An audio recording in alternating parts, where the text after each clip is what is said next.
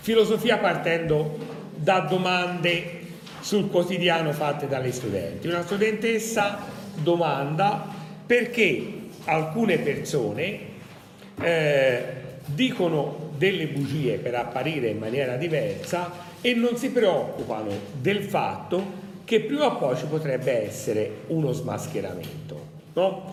Allora, eh, se eh, vi ricordate, noi abbiamo fatto la duplicazione dei mondi con Platone. No? Ora, questa duplicazione dei mondi, al di là del fatto che sia vero quello che Platone ci dice o del fatto che non sia vero, eh, perché eh, ha avuto così tanto successo?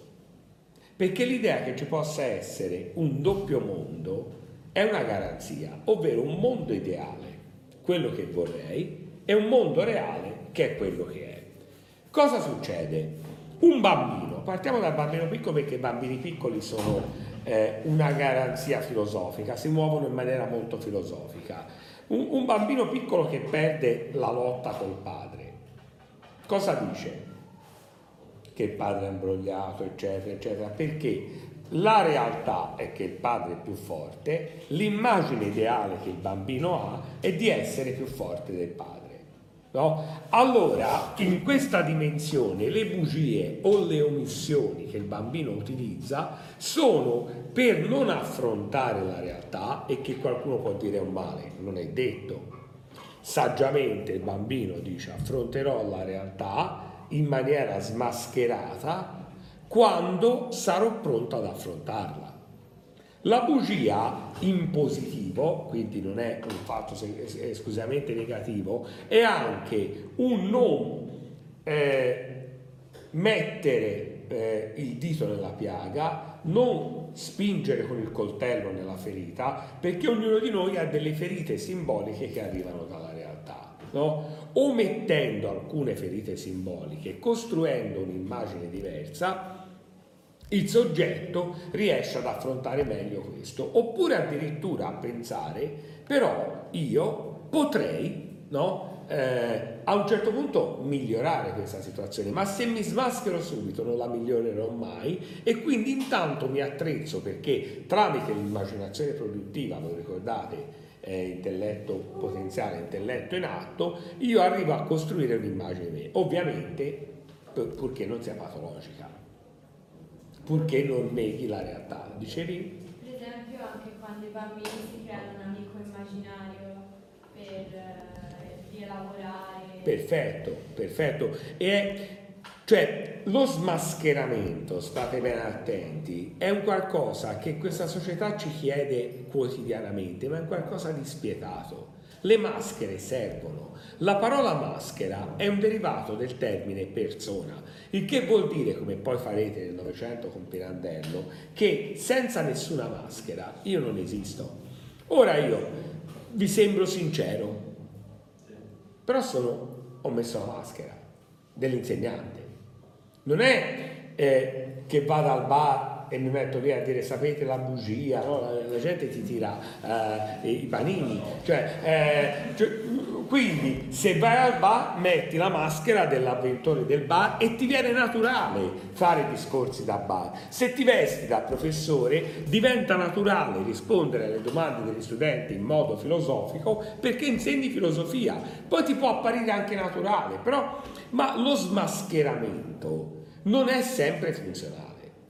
Noi bisogna attivare lo smascheramento nelle persone perché le persone arrivino ad attuare un autosmascheramento, cioè che gli diventi naturale.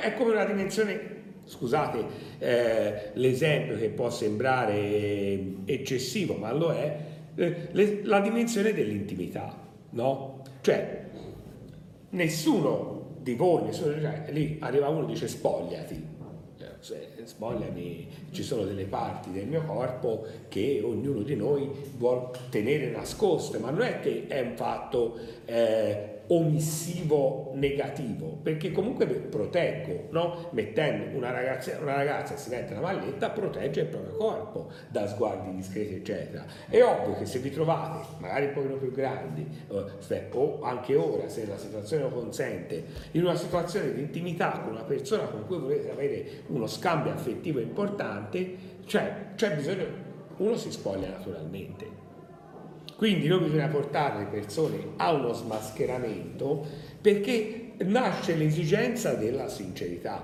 Però state ben attenti, la sincerità è impossibile, in quanto se ha ragione Freud, no?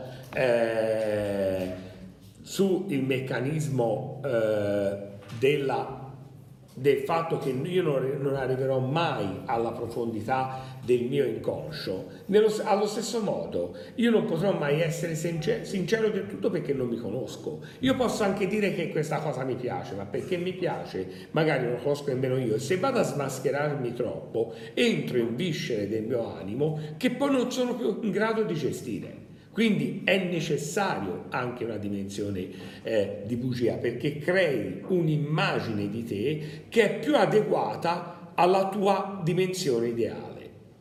Però state attenti a non lasciarvi condizionare più che altro. Le vostre bugie derivano da un bisogno. È più pericoloso lasciarsi condizionare dalle bugie che voi dite per rispondere all'immagine che l'altro ha su di voi. Quelle sono più pericolose, è chiaro? Cioè, se eh, voi dite che avete preso un voto più alto di quello che avete preso ai vostri genitori, non avete fatto una bella azione, ma insomma, non è che siete i peggiori degli uomini, no? in Italia c'è la mafia, c'è la criminalità organizzata, non è che uno dice sei un disonesto perché hai detto 8 invece era 6 e mezzo, se dici 6 e mezzo è meglio, ma se io ho detto 8 invece di 6 e mezzo, a parte ora c'è lo smascheramento del quale sono assolutamente contrario del eh, registro elettronico, infatti li trovate i miei voti, no? come vedete, perché eh, finché posso scegliere se la famiglia vuole sapere dei voti si confronta con me o mi auguro che eh, voi abbiate famiglie con le quali potete confrontarvi. E se magari c'è veramente una bugia ma si ha di mezzo punto per avere la mancetta più alta la domenica, non so se si usa sempre una volta, anche utilitaristica, però se io dico che ho preso un voto più alto perché ho paura di deludere mio padre per l'immagine che mio padre ha costruito su di me, lì diventa una bugia sofferta, perché allora è sovrastrutturata,